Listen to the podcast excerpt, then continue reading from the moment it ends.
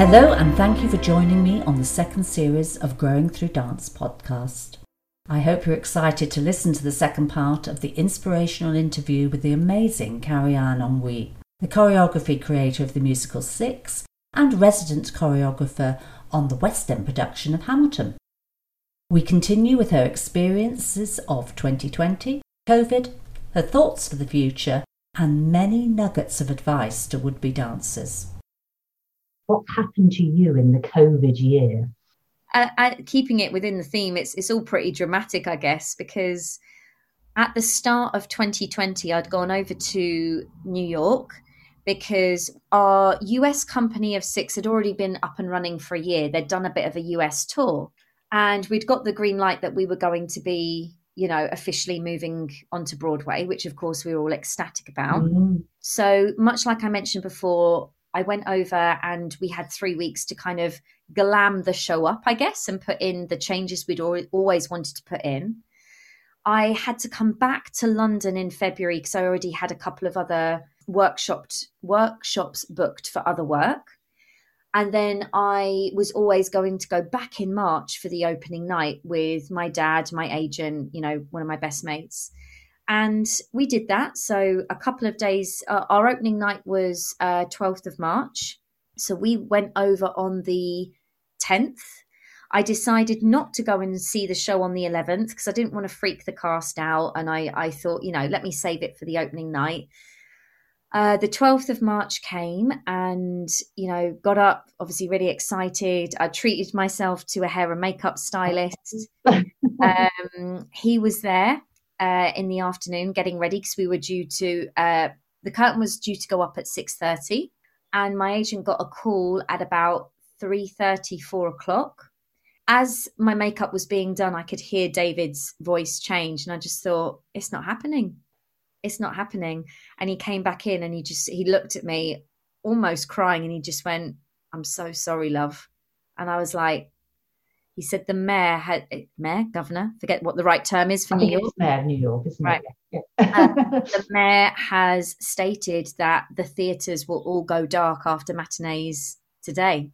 So, like that, the rug was just yeah. ripped away. Mm. Um, and of course, my my heart sank. But what do you do? And I think even then, you just didn't. COVID, had, the word COVID had been bubbling around, but no one had, or at least I didn't have any idea mm-hmm. of how severe this was going to be. I was upset for a second and then I was like, right, well, no, we're going to go out anyway and we are going to celebrate how far we've come. Mm. So that's what we all did with with all the people that had come over with us. You know, we went our separate ways and then we joined together at the end of the night. And New York was dead. It was absolutely like a ghost town. And I, I tried to get mine and my dad's flights changed because then worry comes in, right? You're like, oh my gosh, should we? If they've closed down theatres, they're they going to start closing? Yeah. Can we get home? Yeah, yeah, closing borders. Are we going to get back? Anyway, we couldn't change our flights, so I said, "Right, Dad, whilst we're here, let's make the most of it." But obviously, then all the tourist attractions got closed down. So the only thing that was open was like I think the Empire State Building. Lots of restaurants shut. Again, it just got more and more tumbleweed. It was it was quite spooky. So we came back to London on the 15th of March, and I was due in rehearsals for a play I was doing with Nadia Fall, Welcome to Iran, on the Monday. And she, bless her, said to me, Come in at about 11, give yourself like an extra hour just for the time difference and whatever. And I came in and everybody was sat round a table going, well, if we do, if, you know, if this does stop, what could we do? Could we do this online? Could, and this was before Zoom became the thing that it yeah. was. and I was like, I, I, came in, I was like, what's everybody talking about? And they're like, well, we're just talking about the fact of if, if we have to take rehearsals elsewhere or if rehearsals get stopped here. So that was that day. We did a bit of work. Everybody suddenly started sanitizing like crazy and, mm. and you know, just get very um, aware. And then that night, I went to Hamilton. I was about to go and do my show watch. I turned up. Uh, I was just kind of full steam in because I was aware that I was running from rehearsals to the show. And I saw one of the cast members outside, and she was like, "Carrie, Carrie, Carrie," and I was like, "Oh, are you?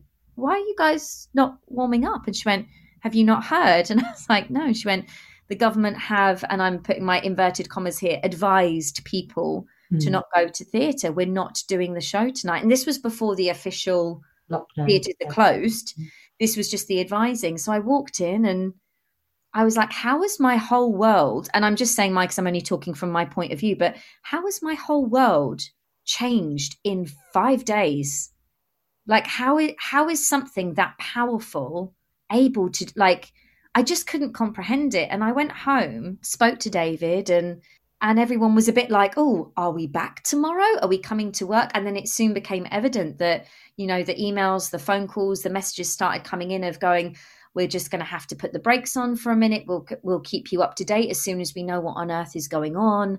Um, but of course, nobody. Th- those first two weeks for Theatreland was so in limbo. So even though, you know, someone said to me the other day, Oh yeah, we're a year in, aren't we now? And I went, Well, my official year was like yes. back on the 16th of March because all the creative arts got shut down before yeah. real life did. Mm. So it, it, uh, there was definitely two weeks of me not knowing what the hell to do with myself. I'd been on a treadmill for a very long time and it was very weird for that treadmill to just stop and literally not even slow down, but just stop. I slept, I had time with the dog. And then within about two days, I was like, I need to do something. And I'd signed up to like a music theory course. I'd got like Duolingo downloaded on my on my phone to do my languages. And I was like, I'd created lists and I was like, oh my God, you can't actually not do anything. Mm-hmm. So that became very evident. But then once everybody just went, well, do we shift online? Like, what is the right thing to do here? Once people did that, it then just basically the luckily the teaching offers came in, but actually so many then started to ripple in that I got full time again from basically the April to the summer. And it was kind of like, I mean, I'd sometimes be on Zoom from like 8 a.m. till 10 p.m., you know? and yeah. I kind of burnt myself out a bit because you, I'm sure you'd agree, when you're a self employed person, you just always are going, I, I, did want to slightly indulge, and I don't mean this en- with any disrespect to anyone that has suffered badly through COVID. But I did want to indulge slightly in the fact that I didn't have to, I was choosing to work. Yes. Yeah. And I, sh- you know, I, I'm like, you do have to take some time for you too.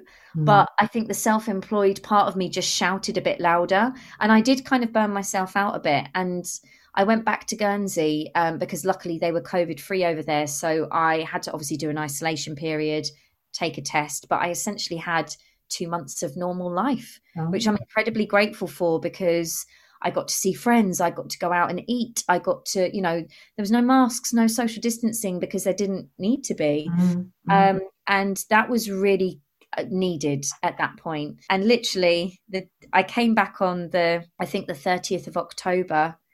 And I just, I was, I was really tentative about coming back. I just thought, I was coming back for six rehearsals, but I was like, I just feel like something's going to happen. And Sod's Law, it was, I came back on a Friday, and that was when Boris moved that announcement from the Monday to the Saturday because something had leaked yes. about that second lockdown. And I woke up, and my friend from Guernsey had sent me this clip of, um, or this image of, um, I don't know, the Times or something going, you know, second national lockdown. And I just went, of course, of course, the second I get back. um, and that obviously affected rehearsals for six. So they were shifted once again. But then we were lucky enough to obviously get back up and running for the lyric in December. But then, you know, just for that week before tier three hit again in London. So I literally feel like I'm a learner driver and we're just kangaroo hopping through, yes. you know, this period at the moment. But do you know what? I'm healthy. I have been able to earn money. I've been able to, like I said, spend you know spend time with this you know fluffy dog on my lap. Um, and as much as I, I'm not going to lie, of course I've had ups and downs. We're all human, you know. There there are days where you're just like, crikey, this is this really is a thing. But also, I just I don't like wallowing in that. I prefer to try and see what the positive outcome will be that's where I've just tried to kind of base myself. And and I think more importantly as well is just taking each week as it comes because the goalposts have just been constantly shifting. And for me if I if I think too far ahead and then those things change and those things change and those things change it just gets really exhausting. So I just stopped trying to think like that and just went, let's just see what happens week for week. That's really interesting because you you um, come over with a very very positive attitude to life generally, and I just wonder if that has any link to you being a dancer as opposed to being a bank manager. Yeah, I don't. I mean, there was just always something about dance that felt like home. It just felt like the place that I was meant to be. I was always at my happiest there. I was always just, I'm, I'm quite a competitive person. I'm very competitive with myself. I always wanted more. I always wanted better. And yeah, I just, I mean, trust me, I've done, I've done waitressing, I've done bar work, I've done office work, I've done, you know, childcare, I've, d- I've done loads of different jobs, but they were always to fuel that love of yeah. what I really wanted to do. And someone asked me that on um on a podcast I did the other day of, you know, was there ever any any doubt in your mind that this wasn't going to be the thing that you were going to do? And I was like, no. They just there were for me there was no other option, and it, it used to drive me mad when people would go, "Oh yeah, but what's your backup option? Oh, yeah, but what's your backup option?"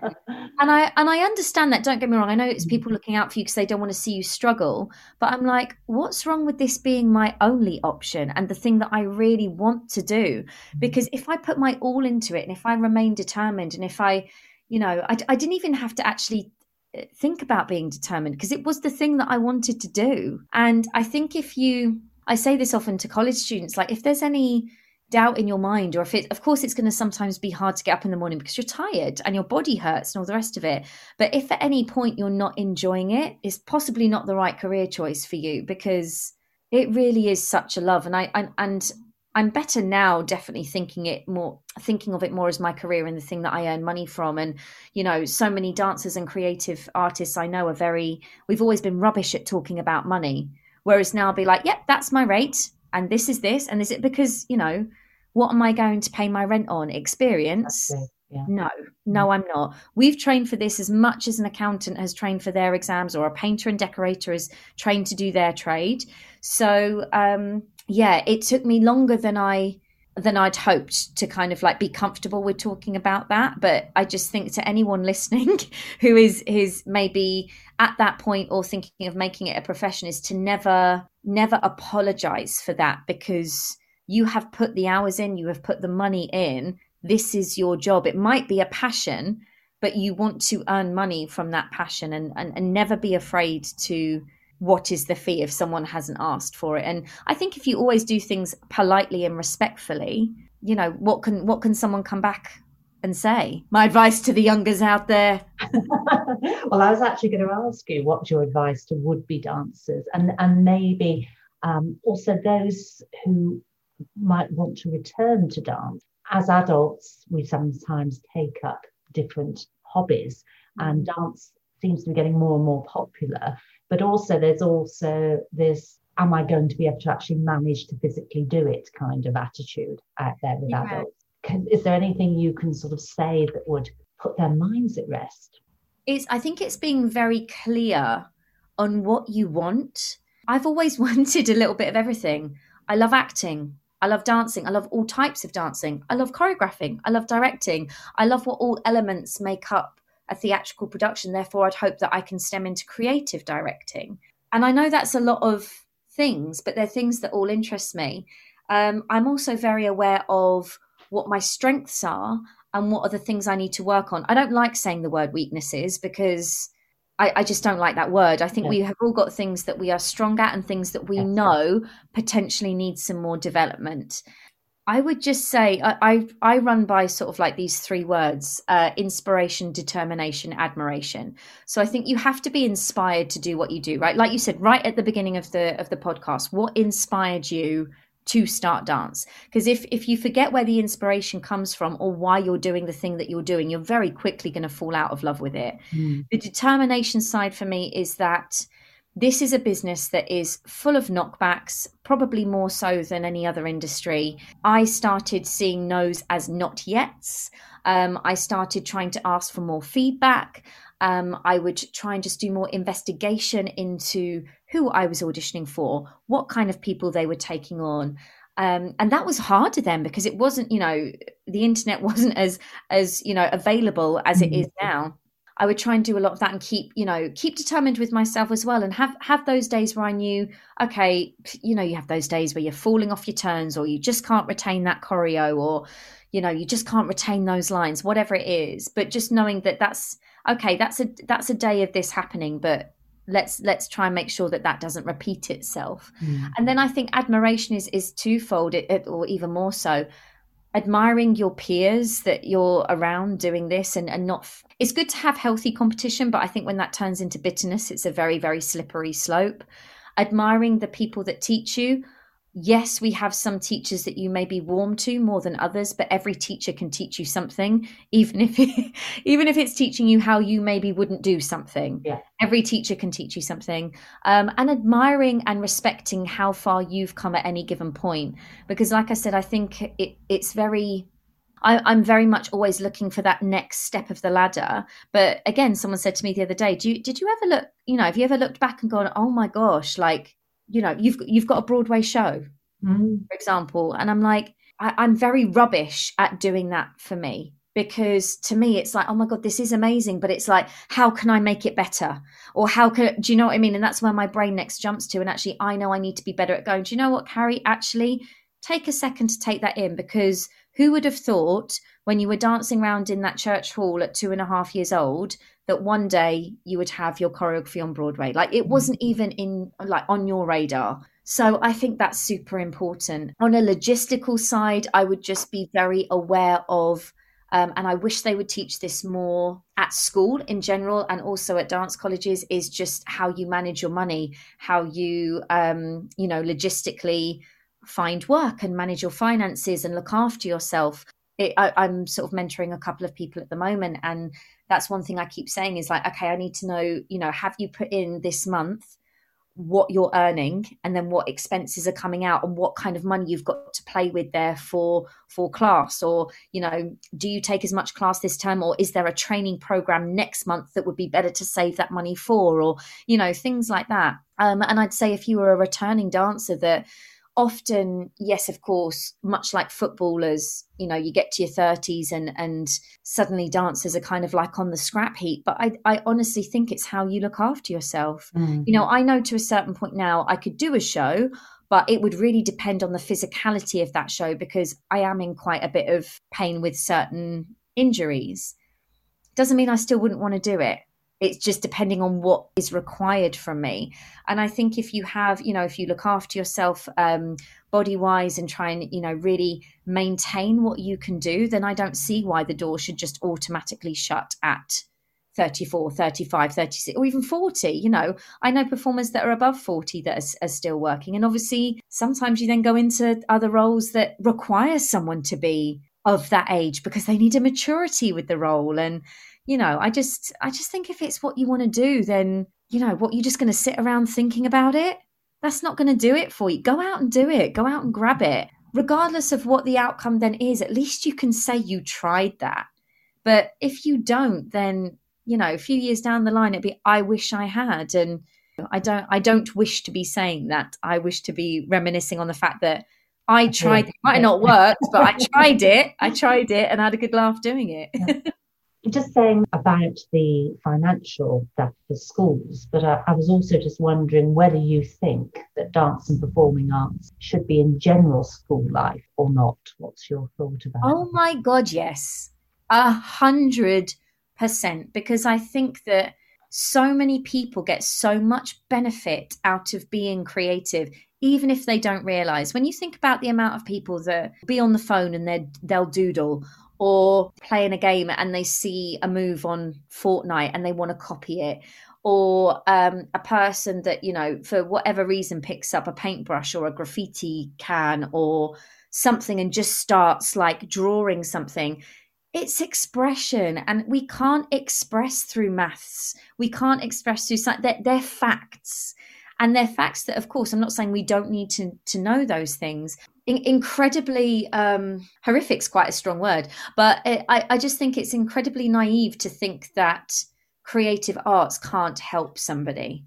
And even if they don't pursue it as a career i just think like i said so many kids now or teenagers now, I mean, this holding up my phone, this is the way people communicate, right? They very rarely have this face to face communication. And especially after this year, all their face to face communication has still been through a screen. I think it's so important for them to have an outlet for how they're feeling, whether that's dance, whether that's music, whether that's rapping, whether that's singing, whether that's a paintbrush, whatever it is, I just think it it's vital. It's so, so vital to cut that out of schools. I, I just think is ludicrous I really do. I totally agree with you. It's a real worry that a lot of dance teacher friends I have teaching in general education, you know, their courses are being cut, especially after this year.